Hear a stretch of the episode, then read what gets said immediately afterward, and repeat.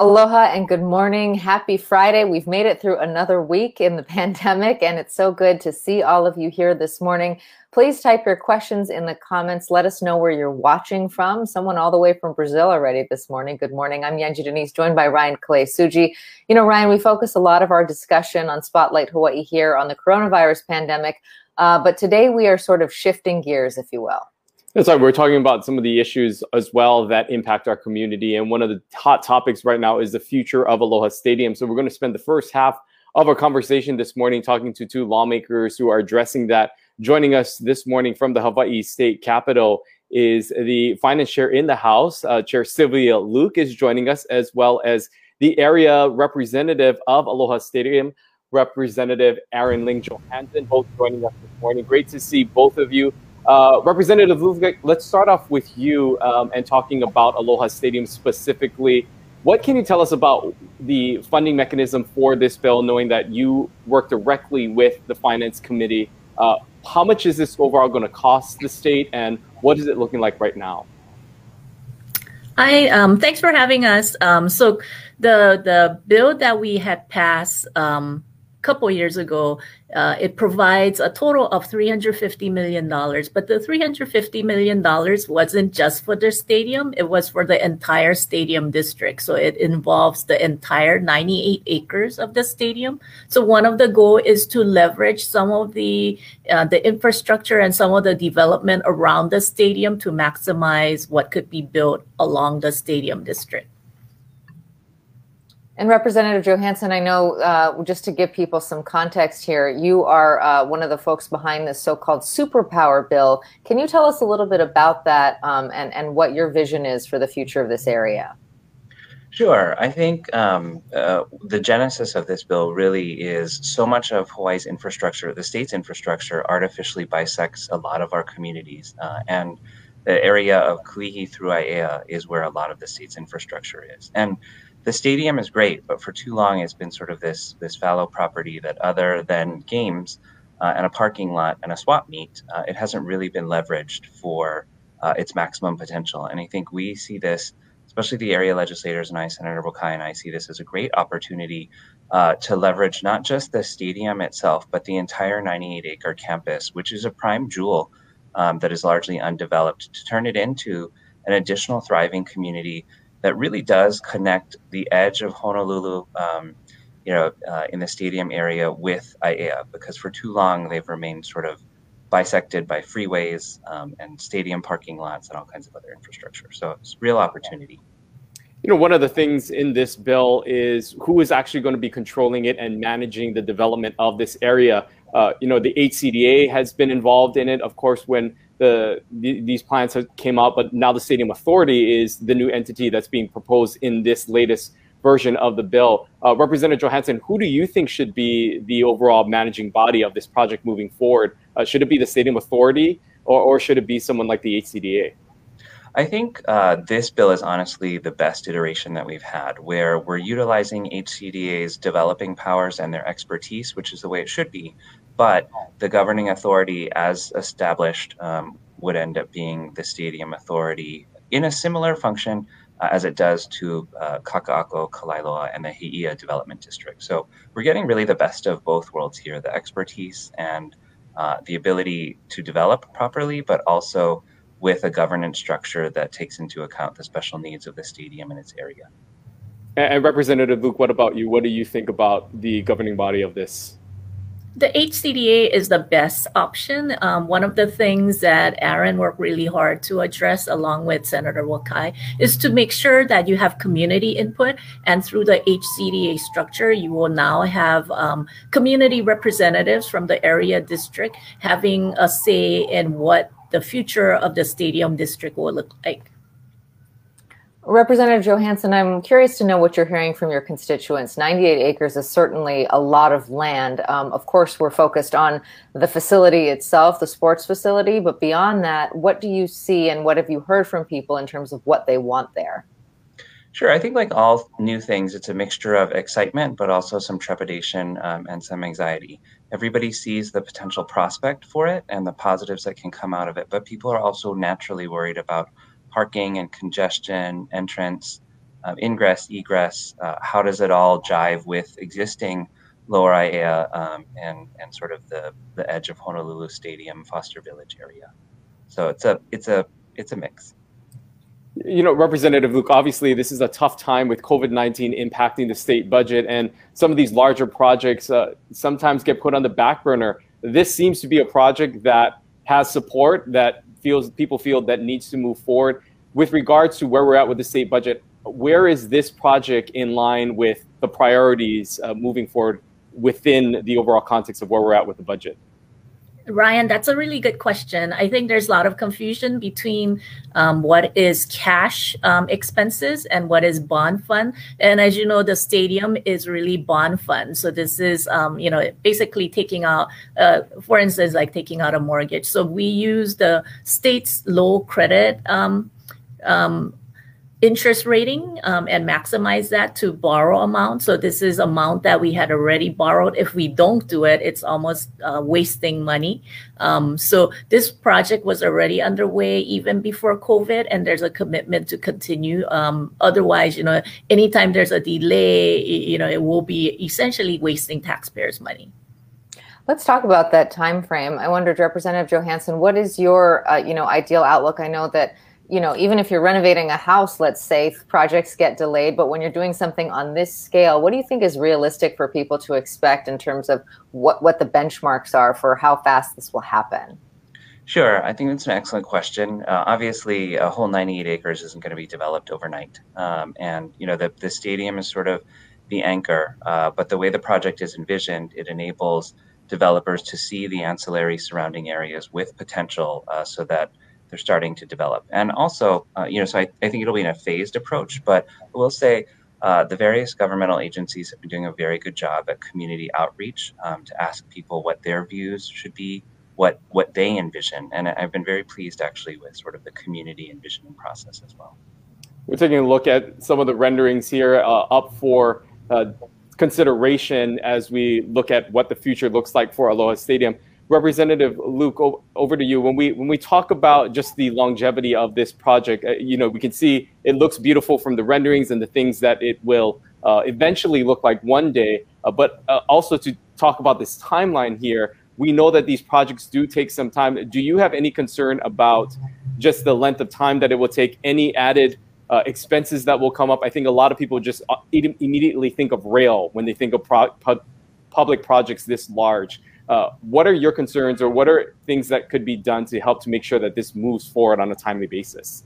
Right. So we've been pretty impressed with the progress so far. Um, uh, so just in the short period of time where we approved the funding to now, um, uh, consultants have already been retained, and um, you know, the bids or requests for proposals have already gone out, and the top three bidders have already been selected. Um, so uh, you know, it's it's way underway to what could happen. So you know, the basic time frame, they are meeting it already. I think one of the things that we need to make sure is, as legislators and stakeholders, we need to make sure that all the benchmarks and timeframes are met. Heidi Pasco has a question this morning. She says, will developers also assist in the expense of building the stadium? It's to benefit them. How do we make sure that, um, you know, that this is equitable and that the community doesn't end up footing the bill uh, for, for things that other people are making money on? That's a really I, excellent question. Oh, sorry, Aaron, you can go first. Oh, no, I was, I was just going to say, I completely agree. And so uh, we've had a lot of discussions about, you know, whether or not the um, area properties and developers should be paying the equivalent of a common area maintenance fee, with the stadium being uh, the common area to help maintain it. But I think where this is different from a lot of public works projects is it's not just a stadium in a silo and in a vacuum all by itself. It's deliberately paired with uh, the residential and commercial um, development so that there's incentive for the developers to have some skin in the game with the stadium, as opposed to just government does it all by itself. Right. So as an example, that's why we're leveraging the entire ninety-eight acres. Whatever is built on the ninety-eight acres will help pay for even part of the stadium expenses and future operation and maintenance. you know, obviously a big utilizer or tenant, if you will, of the stadium is the University of Hawaii football team. We know that they will not have the ability to play in the stadium uh, after the ruling came down that the stadium was not safe and that they essentially are shutting down the stadium for any future competition. Uh, wanted to get your thoughts, uh, Representative Luke, about U H moving and playing on the Manoa campus. We know that that's going to require more funding in the long term, as well as for them to upgrade the facilities on the Manoa campus. What are your thoughts in terms of being able to support them in this effort now that they find themselves without a home? Right. I think that's still far from a final decision. Uh, you know, when the stadium authority made an assessment that the stadium is um, partly unsafe, they looked at the utilization of the entire stadium. But as you know, um, we have not been filling all fifty thousand seats, so we could Uh, probably utilize a portion. So it really depends on what portion we can keep open uh, to allow U H football and other things to happen. So that's a discussion that we do have. I don't think it's uh, one way or another at this point. It still needs a lot of uh, further discussion between the stadium authority and U H. So you're saying um, that you think that they could still actually play games there for the foreseeable future? Correct. So if we were to just fix up a portion and um, fix up a portion as opposed to the entire um, stadium and then um, quarter off another section, I think that's that's a doable compromise. And, and to that question, though, you know, what, as we look at the building of a new stadium, uh, obviously they're not going to be able to play on that stadium if there is no Aloha Stadium because they're tearing it down and they're building another one. Uh, there was talks initially of building the new stadium and then tearing down the existing structure. Uh, Representative Johanson, what are your thoughts? What are you hearing in terms of the timeline of how that might be able to complement each other?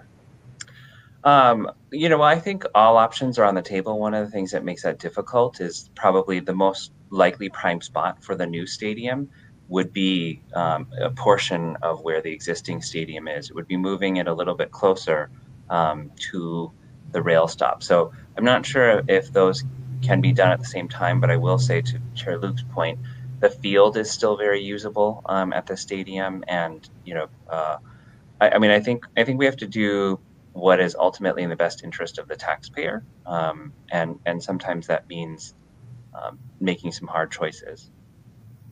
Would you support then just continuing games at Aloha Stadium as opposed to spending the estimated four hundred thousand dollars that the that the university says it needs to update its facility to host games? Right. So we may still need to do um, both um, because, you know, um, Cook Field still needs some improvement. Um, it still needs um, um, upkeep. So it's not one way, one thing or another. We may have to do both.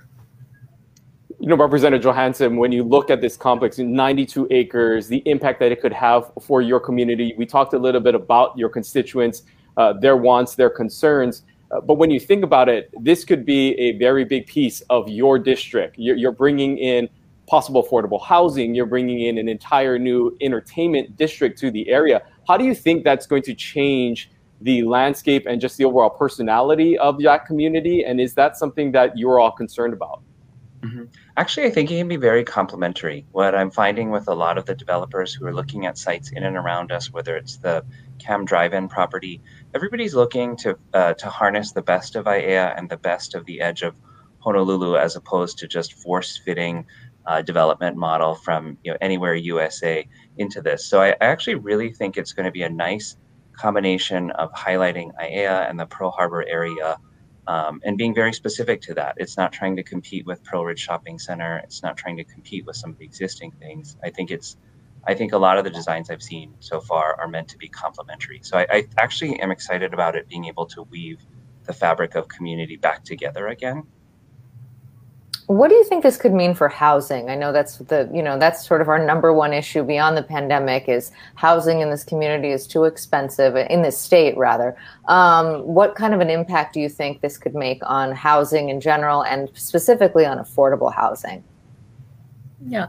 Um, so, you know, everything is on the table. It really depends on um, maximizing the use of the eighty-nine acres and look at different housing models. Um, so there could be um, uh, you know, workforce housing or other type of housing. One of the things that I've become aware of is this Aiea, um, where the stadium sits.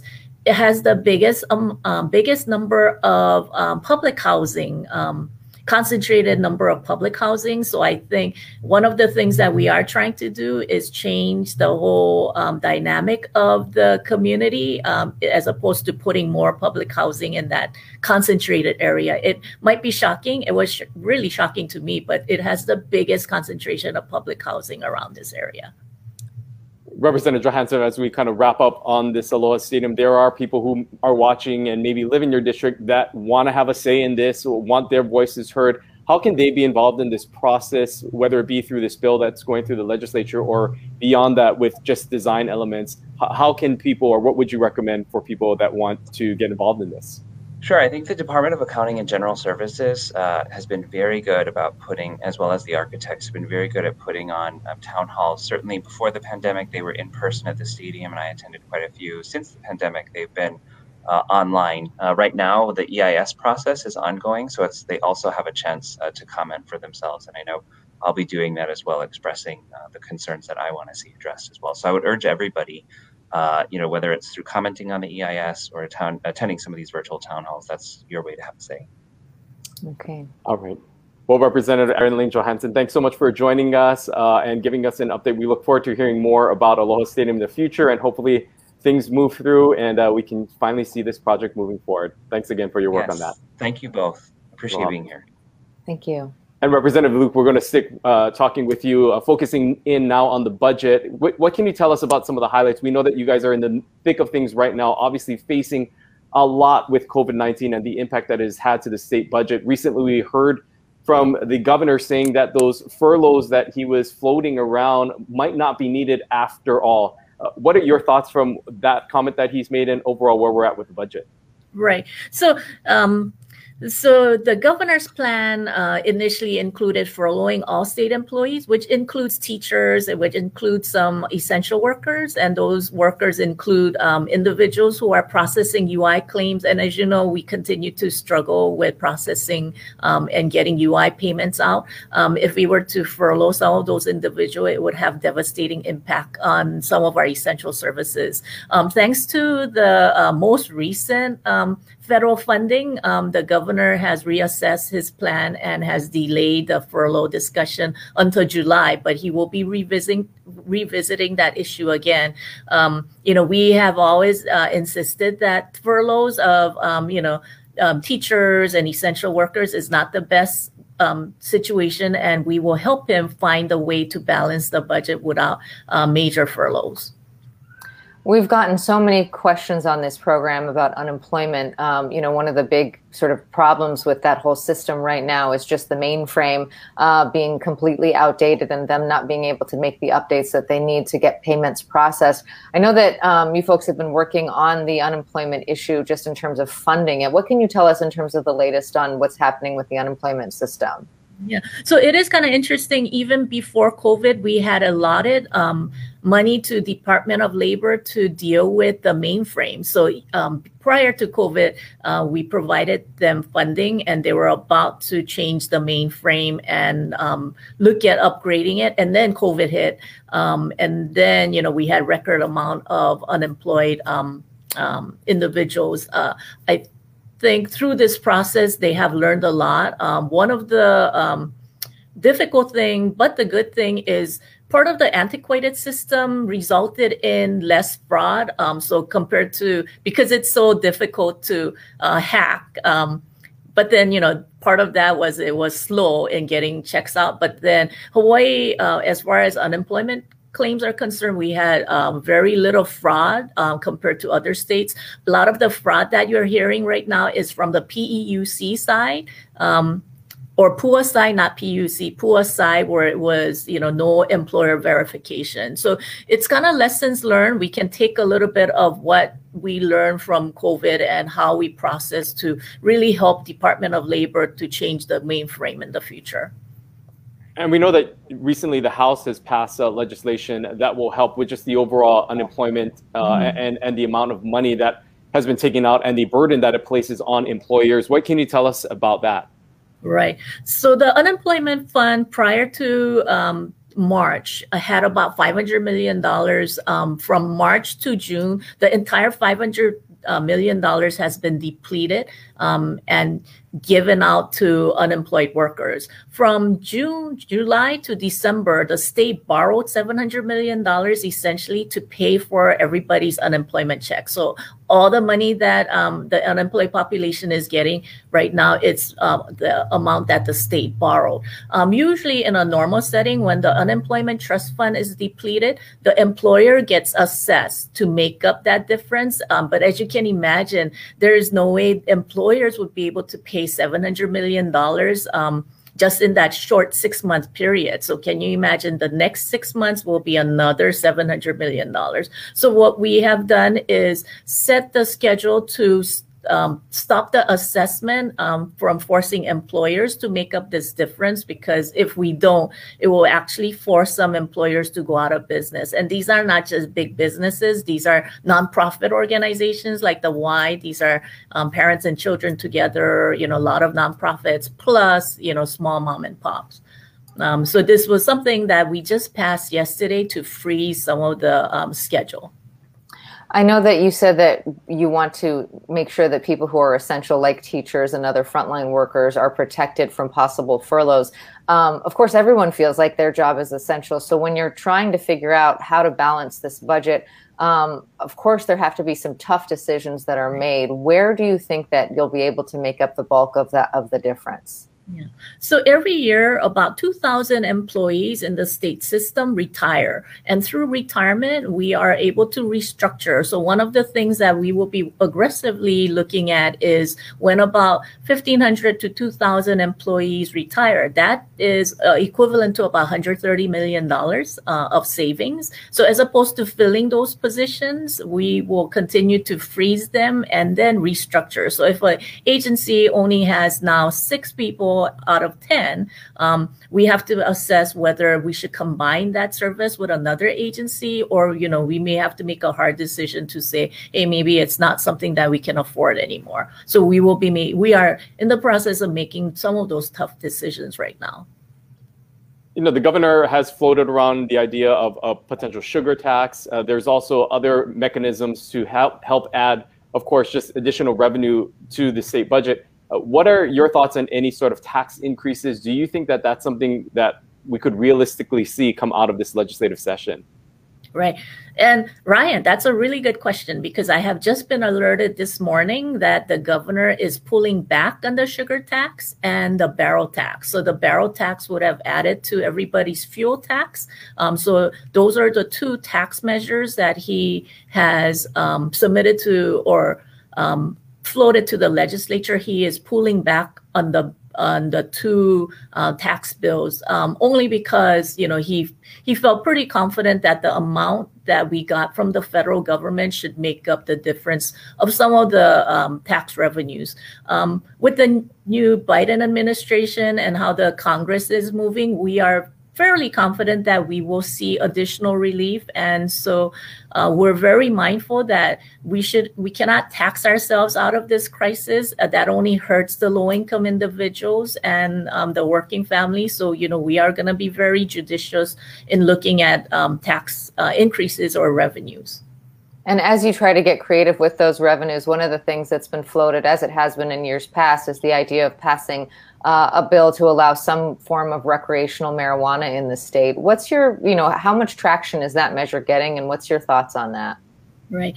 So for recreational marijuana, I think even if we were to pass something, we probably won't be able to generate any any revenues for, you know, at least um, several years down the line. So it, it's not something that we will be relying on to balance the budget. Um, if you look back to um, even medical marijuana, it took about ten years for the state to set it up.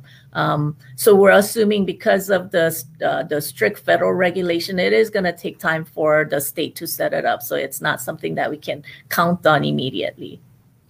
When you look at overall just the funding that's coming in from the uh, on the national level to support states, obviously that is helping temporarily fill in the holes for this year. But you look at the longevity of where we are as a state, uh, the decrease in tourism, T A T funding, there's going to be long-term effects that this pandemic has had on the overall economy and the, the budget moving forward. Looking in years down the line, knowing that there may not be that help from uh, you know, congressional package or, or federal relief, how do you think the state can continue to manage moving forward, uh, you know, say two, three years down the line, and making sure that we are operating uh, in budget? Yeah. One of the interesting thing is that the number of individual, the number of tourists that came to Hawaii or has been coming to Hawaii has substantially increased. So even um, last year, we hit record numbers of ten million tourists. The interesting thing about that is the tourist spending has not Uh, proportionately increase. So there's something going on. So even if we're seeing more tourists, we're not seeing uh, increase in tourist um, spending. So one of the things that, uh, because tourists um, has impact on our natural resources and use our infrastructure, one of the things that we are seriously looking at is what's known as green fee. Um, so whether it's through rental cars or hotels or any type of tourist activity, we might, or even the use of parks by tourists, um, you know, we might do more assessment and fees, and so that, you know, we can we can um, uh, export some of these um, tax uh, obligation and, you know, um, uh, use the tourism activity to support our local resources as well. Okay, I know our time is winding up, but I, I would love to hear from you just on a personal level, you know, governing in the midst of a pandemic. What has it been like for you and your fellow lawmakers as you navigate this? I'm sure you hear a lot of difficult stories from your constituents, and you're making some really tough decisions right now. Can can you share with us some of just how you're how you're governing day to day? Right. Um, one of the thing is, um, you know, we are working very closely with the administration. We actually, some of um, the lawmakers, including myself, went to volunteer at the unemployment office to process claims, and we helped the governor to um, allocate funds for the CARES funding. So we're actually doing things outside of our legislative duty um, because, you know, it's basically all hands on deck, right? Um, so, um, you know, our responsibility has not stopped, and our work has not stopped since last session, and it's been going on, and we will continue to do that. There are real heartbreaking stories, just kind of as an example. One of the um, budget cuts being um, proposed in the governor's budget um, is reducing, um, you know, sex assault, sex assault, Uh, sex assault treatment center funding, so they would have to close their doors on weekends and um, nights, and that's, you know, we cannot have rape victims um, not turn to some services. So we are looking at reinstating some of these things that are being proposed for cuts. Yeah, definitely a lot of difficult decisions and, and things that are in front of all lawmakers right now. But thank you so much, uh, Representative Luke, for taking time to break down the budget with us and talk about Aloha Stadium as well. We really appreciate it.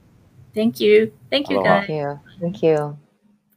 Very interesting, Ryan, to hear uh, their perspectives about, you know, governing as a whole, and also some of the nitty gritty in terms of what they're looking at. Um, and also interesting to hear from both of them that they don't think that um, playing in Aloha Stadium is necessarily off the table for the University of Hawaii. We saw that article uh, in the paper this week, uh, the Stadium Authority basically saying you can't play here anymore. And it sounds like the legislature is saying not so fast. Yeah, so we'll see what happens. I think there's a lot of discussion that needs to be had between both entities and figuring out how the existing structure of Aloha Stadium can manage and handle uh, whatever activities are held there. Obviously, right now during COVID nineteen, no fans are allowed really in the stands anyway, and so the team was able to participate. We saw that this past week with the Hula Bowl as well, where they utilized the field, and Rep Johanson said the field is fine, and we saw the utilization of that. Uh, but moving forward, it'll be interesting to see how that dynamic will continue out, and knowing that at some point they're going to have to tear that stadium down, and so where then does the team go? Uh, interesting to note, there was an article that's in the paper actually today saying that Uh, you know, people are predicting that the stadium will be done maybe in four to five years, where uh, there are others who think that this could be a project that will take ten years. This will be, could take a long time. However, both, um, you know, the lawmakers that we spoke to this morning are optimistic that this thing could continue to move forward and move forward at, at, at the pace in which they hope that it will. Yeah, I mean, I think that so many people are scarred by the slow pace of rail and all the changes that we've seen there, and just think, you know, the, the benchmarks being further and further uh, pushed back. So I think that there is some trepidation when it comes to actually setting any timelines. But ninety-eight acres is certainly a lot of property. They're talking about, you know, expanding housing, really creating what uh, Representative Johanson called a bridge between those two areas, the outskirts of Honolulu and the outskirts of Aiea, and kind of marrying the two. When you look at some of those renderings, it is exciting to think about the potential of that area and also creating more housing that is closer to the urban core. And also noting, right, that this current structure of Aloha Stadium, fifty thousand seats, it's a big facility. That will be downside to, downsized considerably to thirty, thirty-five thousand, depending on what final drawings they go. So the footprint of the stadium, while it'll be a centerpiece of that area, there are so much other things that will be happening uh, in that area as well. And so uh, interesting to hear all their comments, and thank you for those who are tuning in. We also heard from Uh, Representative Luke, who of course chairs the Finance Committee, and she seems fairly optimistic about the future, knowing uh, as well that federal funding is helping to fill the gaps that they're seeing in the state budget for this year. Yeah, and we'll be asking the governor about all of this on Monday. He will be joining us. We know a lot of you also have questions about unemployment, um, and so we will be hearing from Ann Pereira-Estaquio the week after next, uh, and she's always a very popular guest. There's a lot of questions for her. Uh, but focusing on next week, we have the governor on Monday. Doctor Melissa Melinda Ashton from Hawaii Pacific Health will be joining us on Wednesday. She's going to be talking about the outreach efforts that they have been making in terms of the vaccine and also just hospital capacity, sort of where we are from a hospital's perspective in the midst of the pandemic. And then Ryan, we're talking sports on Friday next week. That's right. We will be talking to two people who are help trying to help save our youth sports. Of course, Chad Owens, who is a familiar face for many in the community, as well as those who watch uh, his show on the Star Advertiser, as well as Representative, uh, excuse me, Co- Councilwoman Andrea Tupola, who have started this Safe Sports initiative to help to bring back youth sports. We'll be talking to them about their efforts and what they think uh, should happen in our community to help to get children back out there playing sports. So an exciting week ahead. Uh, we thank all of you for tuning in and for being a part of the conversation. We'll see you right back here on Monday at ten thirty. Aloha. Aloha.